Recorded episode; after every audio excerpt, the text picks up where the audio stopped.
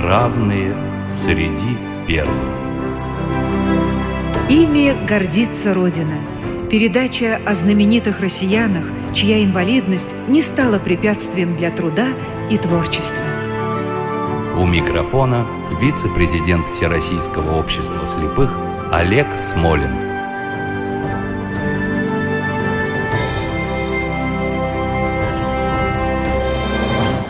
Здравствуйте. Герой нашей программы реализует один из главных принципов Конвенции ООН о правах инвалидов, который мы обычно переводим на русский язык словами «ничего для нас без нас».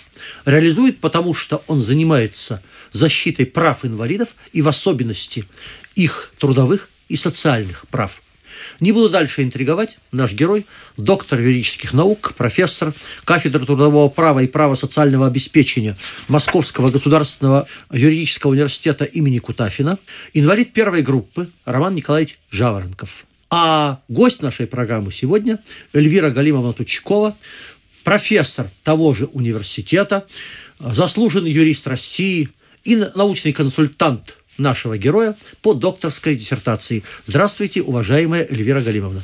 Добрый день, Олег Николаевич. Сразу хочу поблагодарить вас за приглашение на эту передачу, потому что, находясь рядом, ну не каждый день, но довольно часто с Романом Николаевичем, непрерывно не перестаю удивляться этому потрясающему человеку.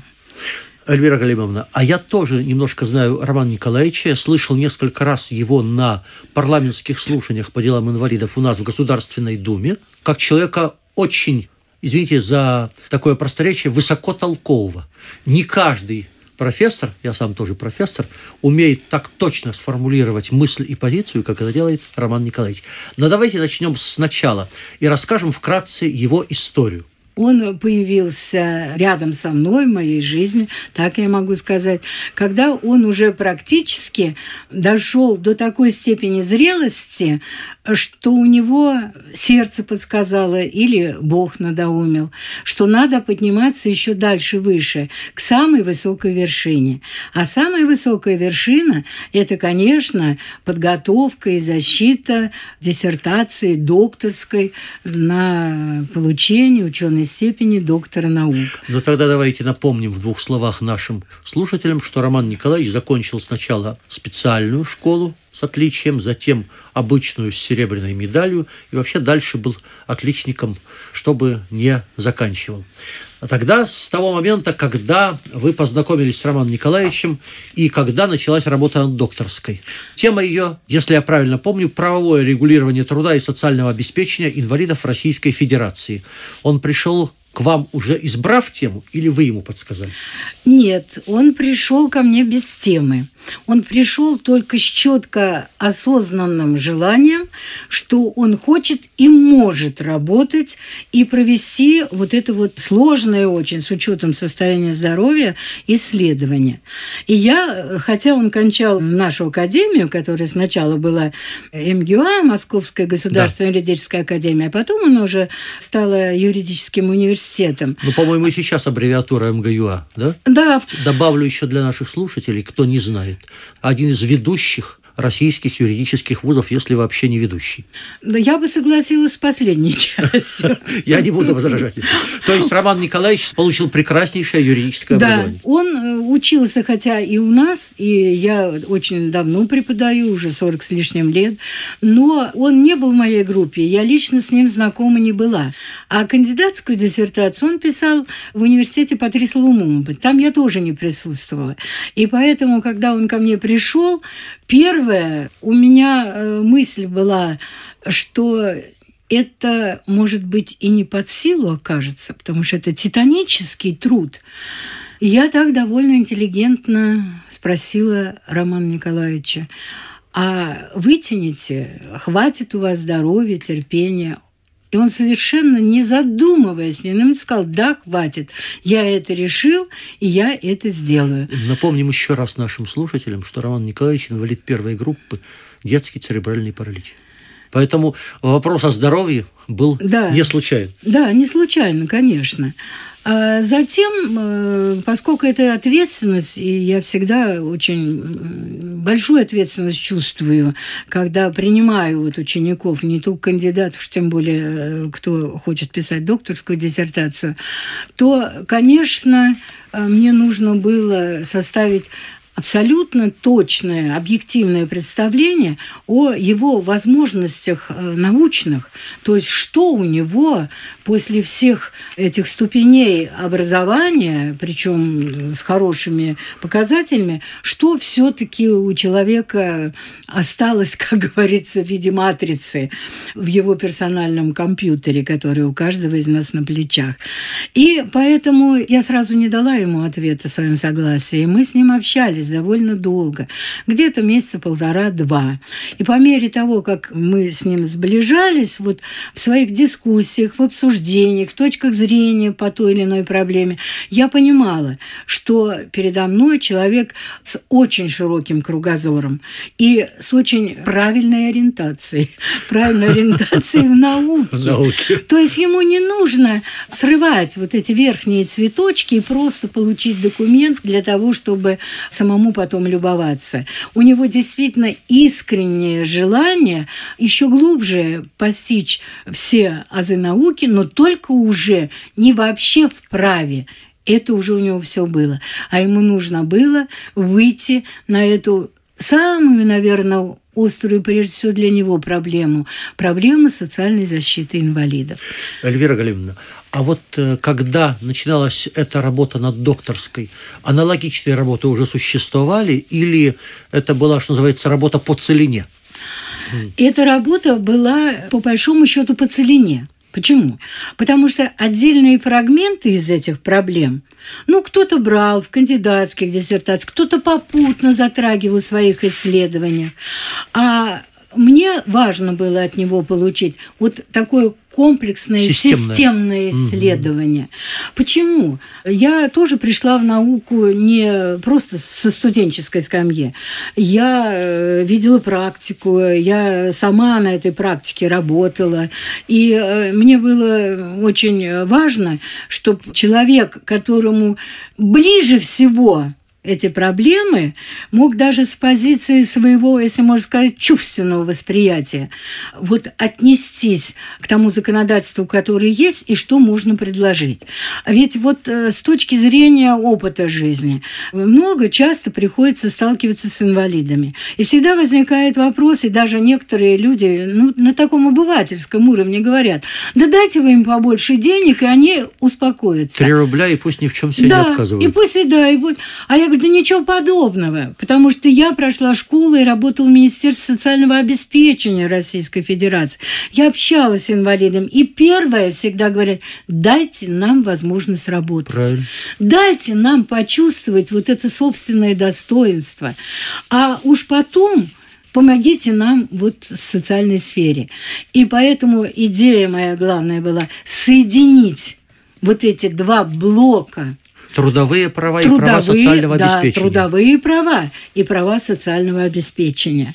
И этого до него никто еще не делал. В этом, как я понимаю, состояла научная новизна. Работы, да, да, да, в целом да. Почему? Потому что он внес много предложений по совершенствованию трудового законодательства и социального тоже.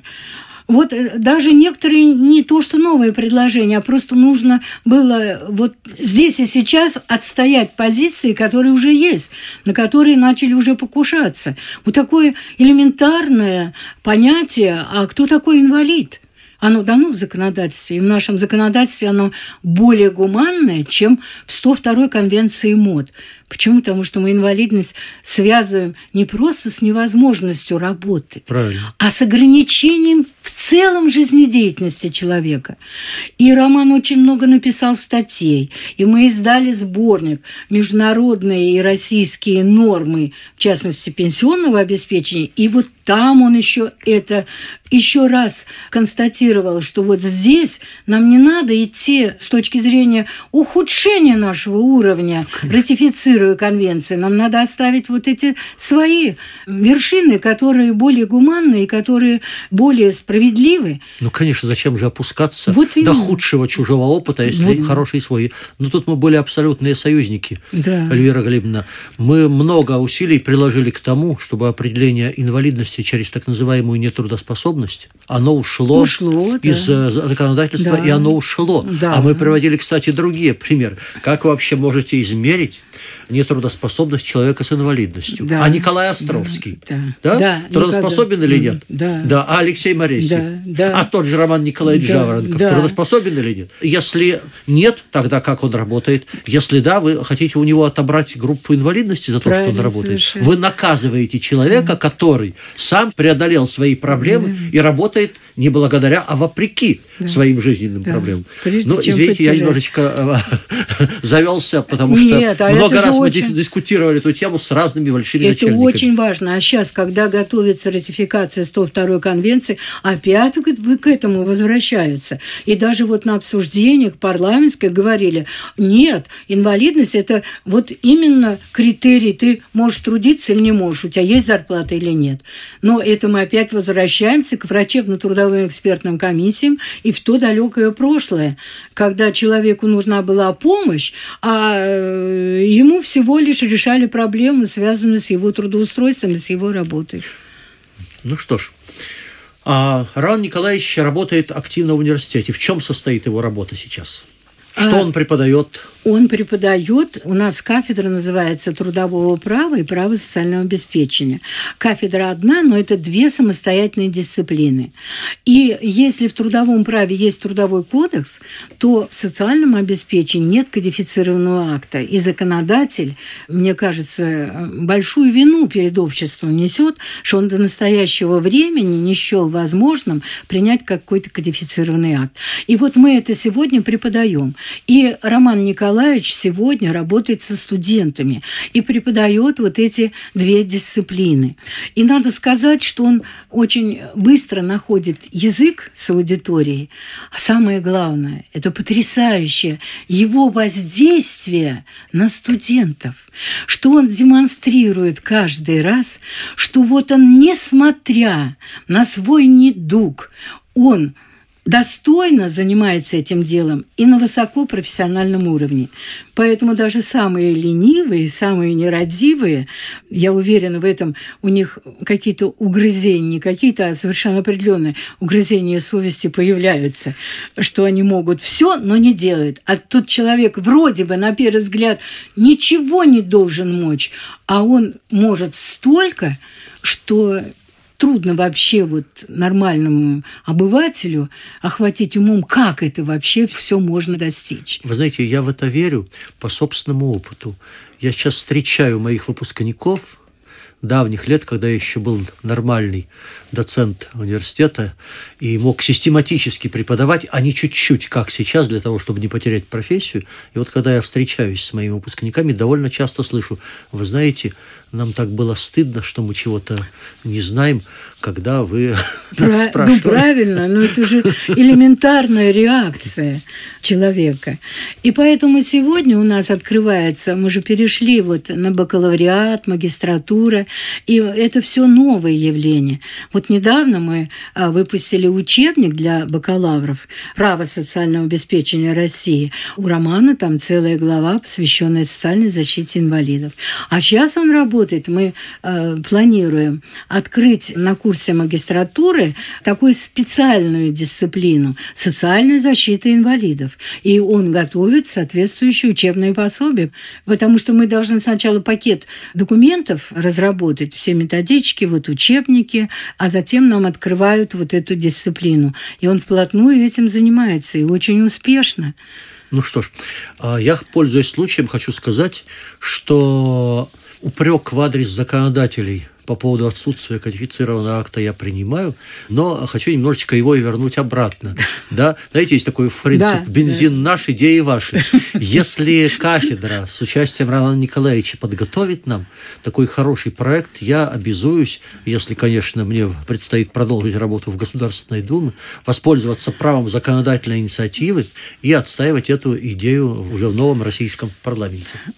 Ой, Да, какие Эльвира приятные слова. Да, ваш университет выполнял научную работу по оценке состояния российского законодательства, в том числе по социальной защите инвалидов. Да. Скажите, какая оценка была дана развитию этого законодательства за последние несколько лет? Ну, с точки зрения оценки проделанной работы, там один из главных исполнителей был как раз Роман Николаевич. И учитывая, что мы это не просто э, кто-то позвонил и сказал сделать, а мы грант выиграли, и затем, э, когда была работа подготовлена, она опубликована в виде коллективной монографии издательства Госдумы.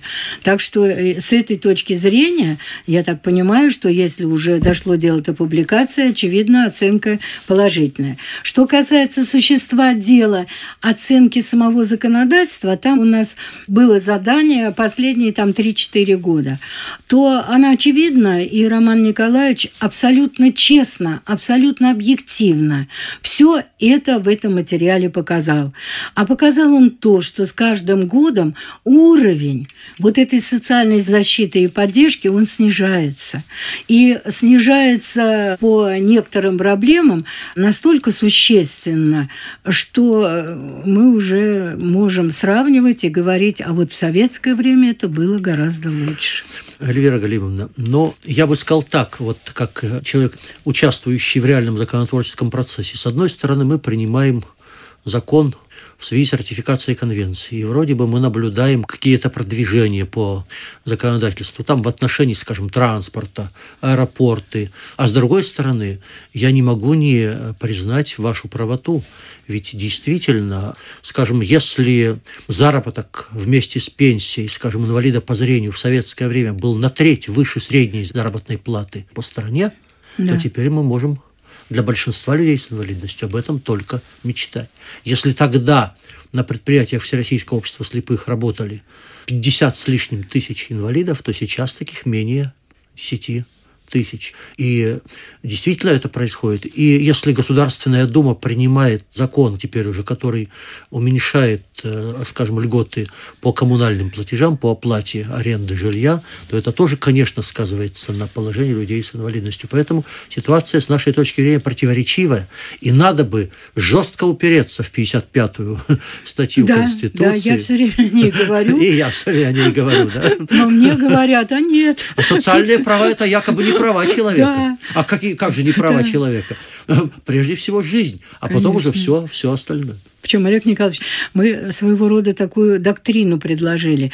Теперь уже надо говорить не о праве на жизнь, а о праве человека на достойную жизнь. Безусловно. Тогда Я- все социальные права сработают. Естественно. Я говорю просто о том, что социальные права не менее важные, а может быть даже более, Более, важные, конечно. чем права, касающиеся там гражданские, политические и Да, какие-то другие да, для, да, для я- человеческой жизни. Эльвира. Галимовна, какова жизненная позиция Романа Николаевича? Готов отстаивать ли он ее последовательно в своей научной работе, работе со студентами? Да, еще, конечно, это потрясающее совершенно впечатление производит отношение Романа Николаевича к жизни, к делу, которым он занимается. Вот он у нас э, входит в состав комиссии при президенте по делам инвалидов. Я вхожу в комиссию по делам ветеранов, а он по делам инвалидов. Иногда у нас бывают совместные заседания, и он делает там доклады.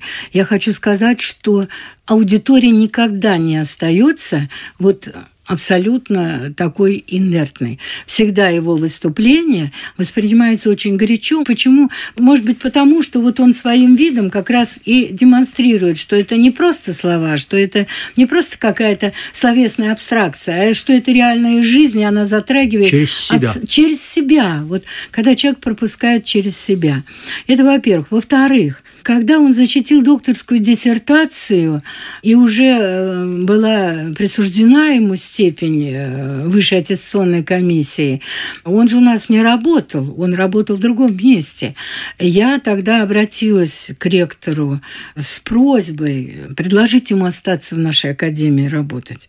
Ну, были некоторые сложности, но они все утряслись. И он остался. Но мои коллеги, вот у меня другое мировоззрение, когда вот такой рядом с тобой собой человек, на первый взгляд, абсолютно беспомощный. Я никогда не жалею, всегда воспринимаю его как равного себе. Правильно. Только тогда можно дать ему шанс, чтобы он не чувствовал вот э, каким-то убогим себя. Только тогда он будет действительно и жить по правилам, по которым живут все. И поэтому мои коллеги, чего греха таить, некоторые говорили, ну как же мы будем, ведь у нас такая тяжелая преподавательская работа, вот как он в группе? Я говорю, да он вам сто очков вперед даст. И к моему счастью, и к моему удовольствию, и я ему очень благодарна. Он работает у нас всего два года. За два года вот он уже сам практически, ну, от него только инициатива исходила. Потом уже присоединялись там другие коллеги. Организует всероссийский студенческий конкурс на лучшую работу правовая и социальная защита инвалидов. Приходите к нам. Я постараюсь. Да, пожалуйста, постарайтесь. Вы нам окажете честь. А самое главное, вы еще вместе с Романом Николаевичем вот акцентируете, насколько важно не просто мертвую норму учить, а насколько важно, изучая эту норму, еще видеть, как она работает, что она людям дает, и какова вообще роль государства в этом очень важном деле? Эльвира Галимовна, а я всегда говорю, когда встречаюсь с нашими людьми, что будь ты студент, учитель, профессор, если ты хочешь, чтобы к тебе относились как к равному, ты должен быть выше среднего уровня. Я думаю, что Роман Николаевич далеко выше среднего. Же, да, далеко выше, далеко выше среднего. Далеко выше придерживается среднего. этого принципа. Да, причем это не на словах, а на деле. И еще, вы знаете, я э, часто студентам привожу известную немножко ироническую цитату из знаменитого просветителя Георга Лихтенберга, который говорил так – для того, чтобы поступать справедливо, нужно знать очень немногое, а для того, чтобы профессионально творить зло, нужно тщательно изучить право. Так вот, я убежден, что Роман Николаевич нам демонстрирует единство права и справедливости. А это очень важно, особенно в нашей стране. Это очень важно, да. Ну что ж, уважаемые слушатели, мы сегодня говорили о Романе Николаевиче Жаворонкове, докторе наук, профессоре, одного из ведущих или ведущего Российского юридического университета, Московского государственного юридического университета имени Кутафина, активного общественного деятеля, разработчика проблем, связанных с социальной защитой инвалидов и их трудовыми правами. А гостем нашей программы сегодня была Эльвира Галимовна Тучкова, доктор наук, профессор того же университета, заслуженный юрист России и научный консультант Романа Николаевича Жаворонкова. Эльвира Галимовна, я от души благодарю вас за участие в нашей программе и за то, что вы помогли еще одному человеку с инвалидностью показать неограниченные возможности духа. Я с удовольствием это делала, и сейчас пожинаю плоды, когда семена все вышли, и урожай получен, и с удовольствием сотрудничаю вместе с Романом Николаевичем. А я думаю, что символом отношения нашего героя к жизни может служить это песня Юрия Висбора. Забудется печаль и письма от кого-то На смену миражам приходят рубежи Но первая тропа с названием «Работа» Останется при нас оставшуюся жизнь Покинет нас любовь Друзей займут заботы, детей растащит мир, Он им принадлежит. Но первая строка с названием «Работа» Останется при нас оставшуюся жизнь. Пусть в перечне побед не достает чего-то, Нам не к лицу о том, товарищ мой, жить. Ведь первая печаль с названием «Работа» Останется при нас оставшуюся жизнь. Когда уходим мы к неведомым высотам, За нами в небе след искрящийся лежит, И первая любовь с названием «Работа» останется при нас Оставшуюся жизнь и первая любовь С названием работа останется при нас Оставшуюся жизнь Программа создана при финансовой поддержке Федерального агентства по печати и массовым коммуникациям.